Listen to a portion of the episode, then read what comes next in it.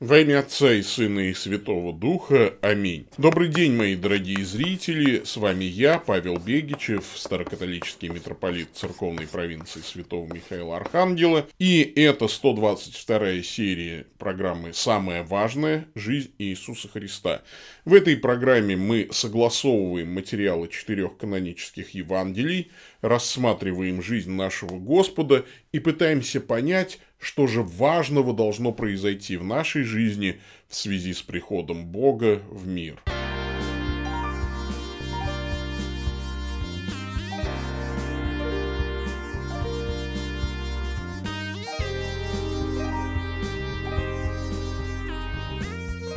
Один из моих любимых каламбуров гласит «Слабый пол сильнее сильного в силу слабости сильного пола к слабому». Ну, имеется в виду, что женщины могут влиять на мужчин гораздо сильнее, благодаря влечению мужчин к женщинам, то есть к слабому полу, типа. Бывает так, что слабое сильнее сильного. В прошлый раз мы говорили о преображении, и мы видим, что на гору преображения Господь взял с собой трех учеников, а девять остались. И вот пока одни ученики созерцали Царство Небесное – другие вляпались в неприятную историю. Они проявили слабость, которая, тем не менее, стала фоном для проявления великой силы. Предыстория. Прочитаем из Евангелия от Марка. Придя к ученикам, увидел много народа около них и книжников, спорящих с ними. Тотчас увидев его, весь народ изумился и, подбегая, приветствовали его. Он спросил книжников, о чем спорите с ними. Один из народа сказал в ответ, «Учитель, я привел к тебе сына моего, одержимого духом немым». И, конечно, я очень легко могу себе представить вот эту растерянность и нервозность девяти учеников, оставленных там у подножия горы. Они изрядно растерялись, эти вроде бы сильные мужчины. Они изрядно перенервничали, потому что чего там им наговорили книжники с фарисеями, точно было не из приятного. Так что завидовать апостолам вот в тот момент не приходится никак. Интересно, что Господь, обращаясь ко всем вот людям в этой ситуации, говорит, видимо, возводя вот очи к небу, «О род неверный и развращенный». То есть даже ученики ведут себя как совершенно неверующие люди. Я уж не говорю о фарисеях. И, конечно, Иисус преподает здесь хороший урок. Лучше быть слабым верующим, чем сильным неверующим. Давайте прочитаем вот наш текст целиком, как его излагает Матфей в 17 главе с 14 по 23 стихи. Когда они пришли к народу, то подошел к нему человек и, преклоняя пред ним колени, сказал – Господи, помилуй сына моего, он в новолуние беснуется и тяжко страдает, ибо часто бросается в огонь и часто в воду. Я приводил его к ученикам твоим, и они не могли исцелить его. Иисус же, отвечая, сказал, «О, род неверный и развращенный, доколе буду с вами, доколе буду терпеть вас, приведите его ко мне сюда». И запретил ему Иисус, и бес вышел из него, и отрок исцелился в тот час. Тогда ученики, приступив к Иисусу наедине, сказали, «Почему мы не могли изгнать его?» Иисус же сказал им, «По неверию вашему, ибо истинно говорю вам, если вы будете иметь веру с горчишное зерно и скажете горе перейди отсюда туда, и она перейдет, и ничего не будет невозможного для вас». Сей же род изгоняется только молитвою и постом.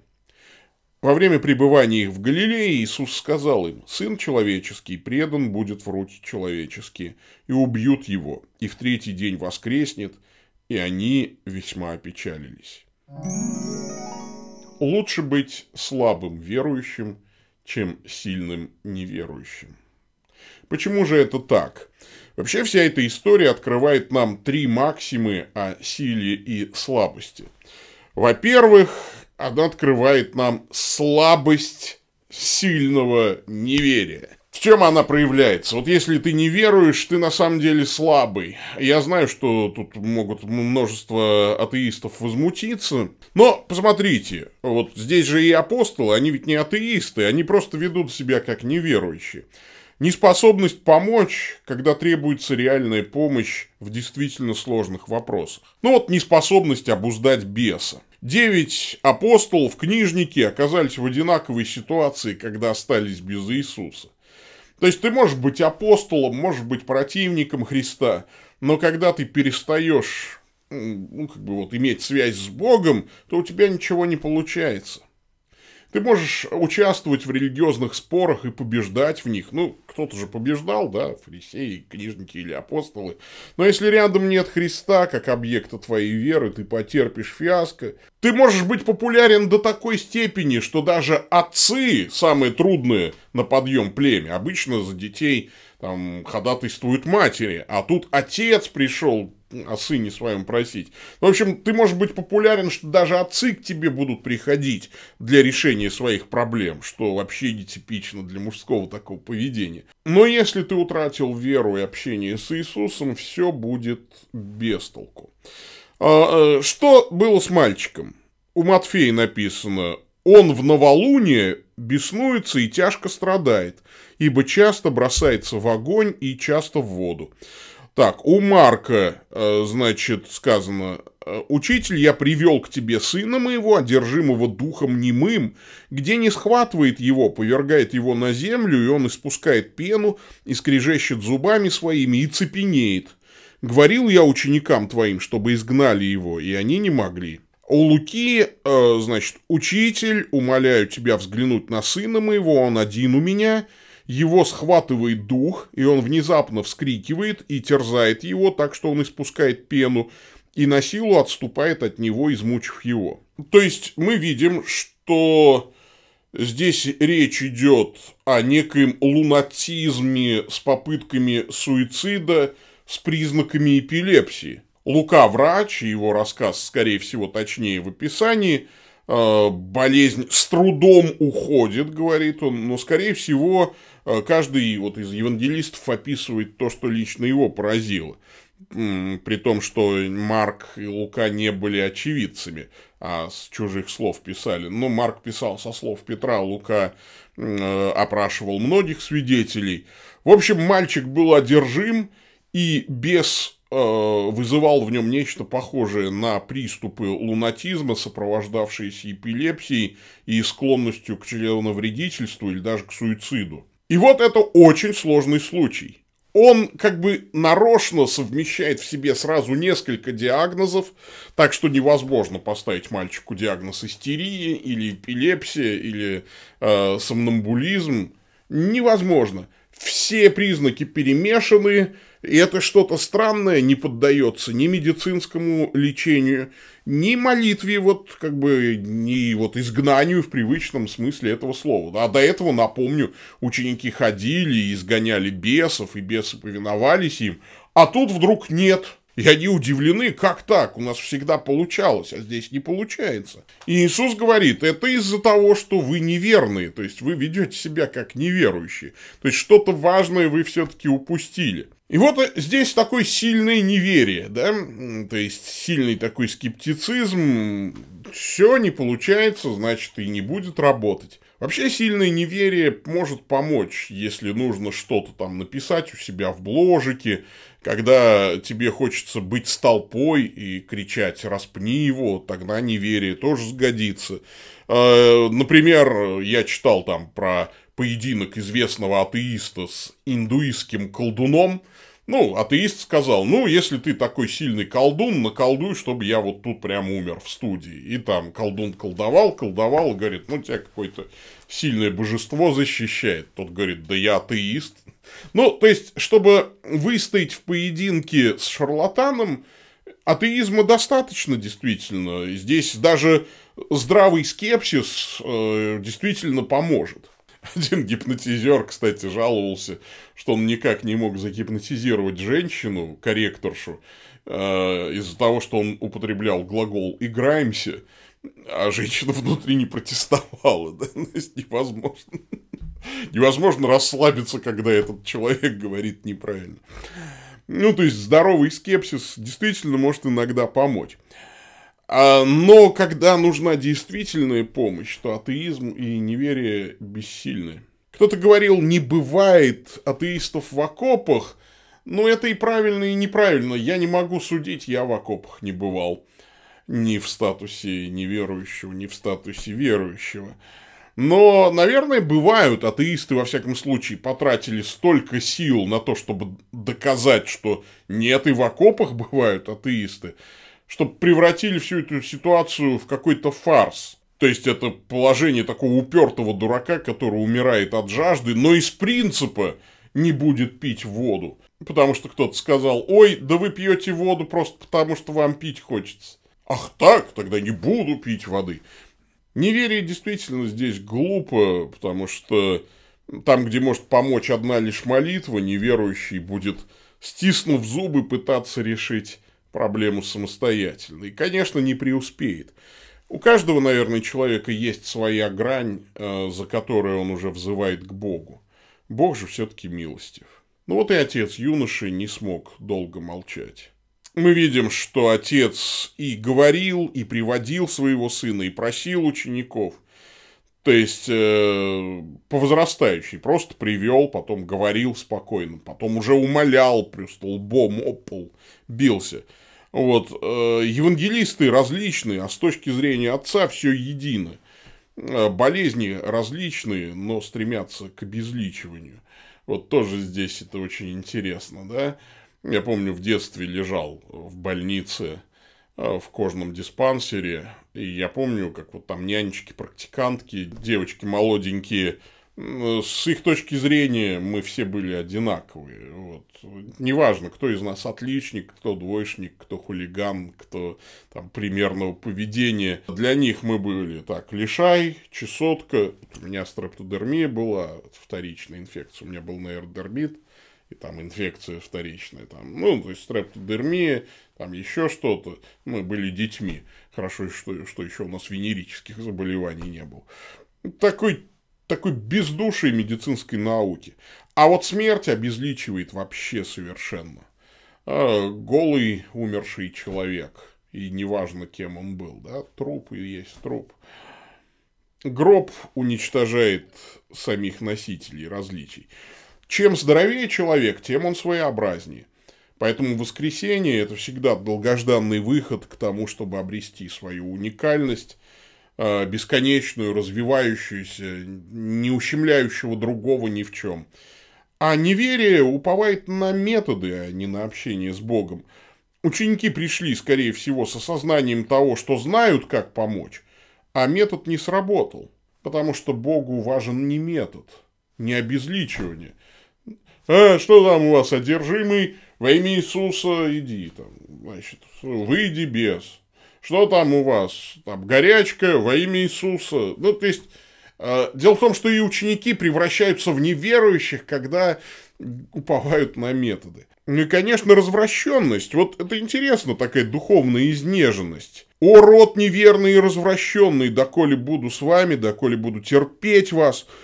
В Марка, э, в Марка сказано, э, «Если сколько-нибудь можешь веровать, все возможно верующему». И тотчас отец отрока воскликнул со слезами «Верую, Господи, помоги моему неверию». А у Луки Иисус же, отвечая, сказал, «Урод неверный и развращенный, доколе буду с вами и буду терпеть вас. Приведи сюда сына твоего». Вот мы видим, что Иисус упрекает отца и говорит, если можешь, все возможно верующему.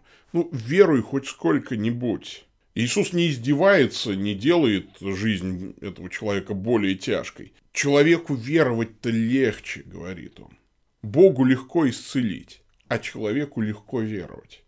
Делать-то ничего не нужно. Поверь, доверься Богу. И единственное, что может помешать тебе, это вот такая лень, духовная изнеженность.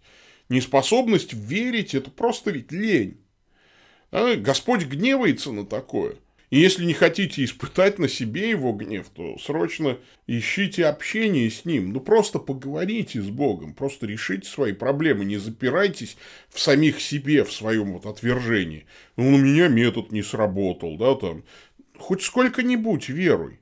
Все в жизни может рано или поздно развалиться. И пусть совершится с вами вот эта святая метаморфоза, когда отец из отчаявшегося человека превратился в слабо верующего.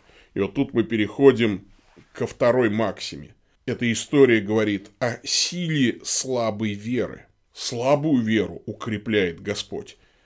Великая фраза, моя любимая в Евангелии. «Верую, Господи, помоги моему неверию». В чем величие этой фразы? Дело в том, что произносящий ее уже глядит на Бога, а не на свой метод или на свое неверие. Слабый в вере человек очень похож на человека, у которого есть акрофобия, ну, вот как у меня, да, боязнь высоты, но он все же лезет по высокой отвесной там, пожарной лестнице на девятый этаж, чтобы спасти своего сына, там, к примеру. Лезет не самоуверенно, как карьерист, который там говорит, глядите, там, пожарная милиция, фотографы нашей столицы, как я спасаю человека. Вот как я высоко поднялся, смотрите, вы там внизу как букашечки. Потому что лестница как раз тут же вздыбится и сбросит тебя вниз к этим букашечкам. А вот человек с акрофобией лезет, и он себя вообще не чувствует героем. Он лезет и только молится. Господи, как бы не сорваться, и как бы вот у меня ничего там не случилось, да, Господи, Господи, верую, вот лезу, лезу, не могу, боюсь, страшно боюсь, но я должен. И тут помогает тот же принцип, когда вот по лестнице действительно физической лезть, не смотри вниз. Не смотри на свои прошлые достижения, на достижения других людей. Ты просто должен. Лезь. Вверх надо смотреть. И вот когда посмотришь вверх, вдруг обнаружишь стальной трос, который держит тебя. И увидишь того, кто держит этот стальной трос, надежнее всякого вбитого крюка. И молимся, чтобы страховка не подвела. И эта страховка не подведет. Потому что самая слабая вера уповает на сильного Бога. Запретил ему Иисус, и бес вышел из него, и отрок исцелился в тот час. Марк пишет, Иисус, видя, что сбегается народ, запретил духу нечистому, сказав ему, «Дух немой и глухой, я повелеваю тебе, выйди из него, и впредь не входи в него». И, вскрикнув, сильно сотрясший его, вышел, и он сделался как мертвый, так что многие говорили, что он умер. Но Иисус, взяв его за руку, поднял его, и он встал. Ну и Лука. Когда же тот еще шел, бес поверг его и стал бить, но Иисус запретил нечистому духу и исцелил отрока, и отдал его отцу его. То есть юношу сочли мертвым, зрители, вероятно, в шоке, юноша дергался и вдруг затих. Все затихло, расходимся, кино не будет. Все попятились в молчании, но юноша вдруг закашлялся и сел. Вот я просто вижу это ясно по описанию евангелистов. Как часто мы думаем, что уже все, что уже вообще никакой надежды нет. Ближний уже как мертвый, с ним уже ничего не поделать. Мы махнули рукой, или махнули рукой на себя, или даже мы уже умерли. Но ведь смерть христианина – это всего лишь обморок после окончательного исцеления. И, конечно, слабая вера двигает большими горами. Какой веры требует Иисус? Да, ну, то есть, э, что именно сравнивает Иисус с горой? Вот у Матфея мы читаем, ученики, приступив к Иисусу наедине, сказали, почему мы не могли изгнать его, почему у нас не работало, а у тебя сработало. Ну, Марк, и как вошел Иисус в дом, ученики его спрашивали его наедине, почему мы не могли изгнать его. У Матфея дальше в 20 стихе Иисус же сказал им, по неверию вашему, ибо истинно говорю вам, если вы будете иметь веру с горчишное зерно и скажете горе сей, перейди отсюда туда, и она перейдет, и ничего не будет невозможного для вас. Господь сказал, если бы вы имели веру зерно в горчичное, тут, тут Лука уже пишет, да, и сказали смоковнице сей, исторгнись и пересадись в море, то она послушалась бы вас. Вот тут есть еще одна ведь вера, да, вера в изменяемость мира. Этой веры нам не хватает катастрофически. Ученики согрешили неверием не тогда, когда не смогли изгнать беса, а когда вернулись к Иисусу и промолчали. Они решили, что случай бесперспективный, неизлечимый. Но это так же, как кто-то там пытается верой передвинуть гору и сторгнуть смоковницу, или как там атеисты всех мастей очень любят этот стих приводить и говорить, ну-ка, там верующий, хотя бы платок мой носовой подвинь своей верой. И человек такой понимает, ой, я этого сделать не смогу, ну, это же как бы глупо, да, то есть я не смогу. Ну и кто из нас в юности и неофитстве не пытался тайком от других там двигать платки. Я вот лично пытался верой свет выключать в комнате. Мне лень было вставать. Значит, я так молился. Господи, вот гараж должна сдвинуться. Почему я не могу так поверить, чтобы свет погас? Нет, не погасла. И мы такие, окей, да, не работает. А бывает же, что есть действительно страшные проблемы. И мы молимся, молимся, а Господь как будто молчит. Не получается. Умирают близкие люди, несмотря на все наши молитвы. С нами происходит какая-то беда, а мы ведь вроде бы молились. Что же происходит? Почему не работает? Многие забывают, что слова о двигании гор соседствуют со словами о смерти и воскресении. Почему так бывает? Почему иногда у неофита, вот особенно, да, работает, да, то есть тут вроде бы человек только уверовал, он молится, и Господь делает даже чудеса прям по его молитвам. А вроде бы у меня, я уж столько лет верующий, не работает, а потому что забываешь, потому что привыкаешь, потому что уже не замечаешь мелких чудес. А во-вторых, потому что, кажется, упускаешь главное – Иисус ведь не зря говорит про гору и про дерево. Гора и дерево. Гора и дерево. Ничего не напоминает? Гора и дерево. Какую гору и дерево сам Господь не сдвинул? Голгофу и крест. Вот что надо было бы сдвинуть, а нет. Это, конечно, загадка, это, конечно, притча – и надо подумать, чтобы разгадать. Иисус не зря опять говорит о смерти и воскресении. Потому что, ребята, кроме ваших хотелок по передвижению гор и смоковниц, есть еще и воля Божия. Иногда не нужно двигать горы и смоковницы. Потому что Бог хочет, чтобы эти горы стояли и смоковницы росли. Иисус не передвинул Голгофу и крест подальше от себя – потому что воля Божия была в том, чтобы он взошел на Голгофу и на крест. Но если бы Бог сказал нам, двигай гору, вот тогда мы бы пошли, и она бы сдвинулась. Почему не работает выключатель? Да потому что Господь не повелел себе выключать свет силы и веры. Почему платок атеиста не двигается? Жду повеления от Господа. Вот сейчас придет Господь, скажет, двигай платок, и я сдвину его. Я скажу платку, прикажу, и он повинуется. Потому что Господь сказал, мы же не своей силой все это делаем. За что Моисей был наказан? Дважды ударил там и говорит, разве нам не звесть эту воду из скалы? Да не ты не сводишь воду, Господь не сводит воду. Не вили святости моей говорит Господь про поступок Моисея, разве нам извлечь воду? Хм. И вот эту гору самости, самомнения, уверенности в себе, гордыни, вот ее бы надо сдвинуть. Ах, как много смыслов здесь Господь заложил. Какая красота. Вера и есть та гора, которую нужно перевести со своих хотелок на Бога. Ну и, наконец, последняя, третья максима, которой говорит нам эта история. Молитва – источник веры и силы. Молитва – венец всему. Сей же род изгоняется только молитвою и постом. Сын человеческий предан будет в руки человеческие, убьют его, в третий день воскреснет, и они весьма опечалились. В общем, в самых ранних рукописях нет упоминания о посте. Пост появляется как приписка на полях в некоторых манускриптах средних веков.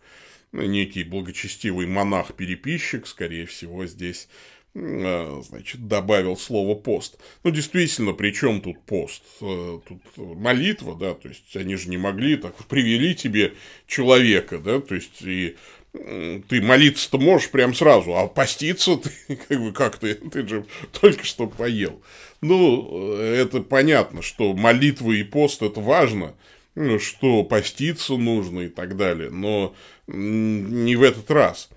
То есть, э, а что здесь важно? Что ученики уже, по крайней мере, в четвертый раз слышат о распятии и воскресении Христа. И уже каждая история практически заканчивается этой беседой. Иисус намекает, что источник силы в его жертве, в его смерти, в его распятии. Поэтому главное таинство, дающее силу, это таинство Евхаристии, где мы приобщаемся Агнцу Божьему, съедаем тело и кровь Христа, Агнец Божий распятый, за нас, берущий на себя грехи мира, помилуй нас, поем мы. И слабость Христа на Голгофе – это проявление силы Божьей. Именно там на кресте совершится то, о чем позже напишет апостол Павел, отнял силы у начальств и властей, властно подверг их позору, восторжествовав над ними собой. Истребив учением бывшее о нас рукописание, которое было против нас, он взял его от среды и пригвоздил к кресту. Вся победа совершилась там, где слабый бог, в кавычках, был прибит к кресту. Какое у нас-то может быть оружие? У Христа никакого оружия не было. Пуля дура, штык молодец? Да нет, никто тут не молодец. Заклинание и камлание, а ранее на дьявола? Нет, только молитва победителю Христу. Только так можно победить дьявола – Молитва производит впечатление ухода от битвы, а не битвы. Ухода от помощи, а не помощи. Но в этом ты и соль. Когда ты ушел, уже не тебе слава, а Богу.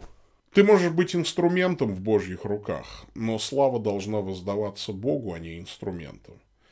Как это один фотограф, э, значит, сделал прекрасную фотографию, там женщина, прекрасный фотопортрет, она смотрит на фотоаппарат и говорит – Э, Ой, какая красивая карточка получилась. Наверное, у вас отличная фототехника. Э, на что фотограф обиделся и сказал, ну вот когда вы сварите хороший обед, э, представьте, что вам говорили, такой вкусный обед, у вас, наверное, вот такие кастрюли. Да нет, конечно. Не от техники все зависит, не от инструментов, а от того, кто этими инструментами пользуется. Лучше помолиться, выглядя слабым, и получить ответ от Бога, чем скакать с бубном, выглядя грозным суперменом, и при этом потерпеть фиаско. Это уж и само на себе на беснование это похоже. А некоторые думают, что вот сейчас они поорут, покричат. Вот я смотрю эти вот ролики в Ютубе, у меня прям вот волосы шевелятся. Чего вы орете, чего вы кричите, что вы там устраиваете шоу? И ничего, кстати, не происходит, как один там говорил. Вы бесов вяжете, вяжете, они у вас все равно на каждый раз снова развязаны. То ли плохо вяжете, то ли там не своим делом занимаетесь. Поэтому большинство сегодняшних экзорцистов сами похожи на бесноватых. Бесы играют эти спектакли с самоуверенными шаманами. Вместо того, чтобы помолиться, спокойно помолиться, они будут беседовать с бесами, интересоваться их именами, чего-то там связывать во имя Иисуса. Молитва – это слабость человека, но сила Бога. Так все устроено в этом мире. Сила греха оборачивается слабостью, и конец – озеро огненное, вечные мучения. А слабость Голгофы оборачивается силой воскресения. Поэтому лучше быть слабым верующим, молящимся Богу, чем сильным неверующим.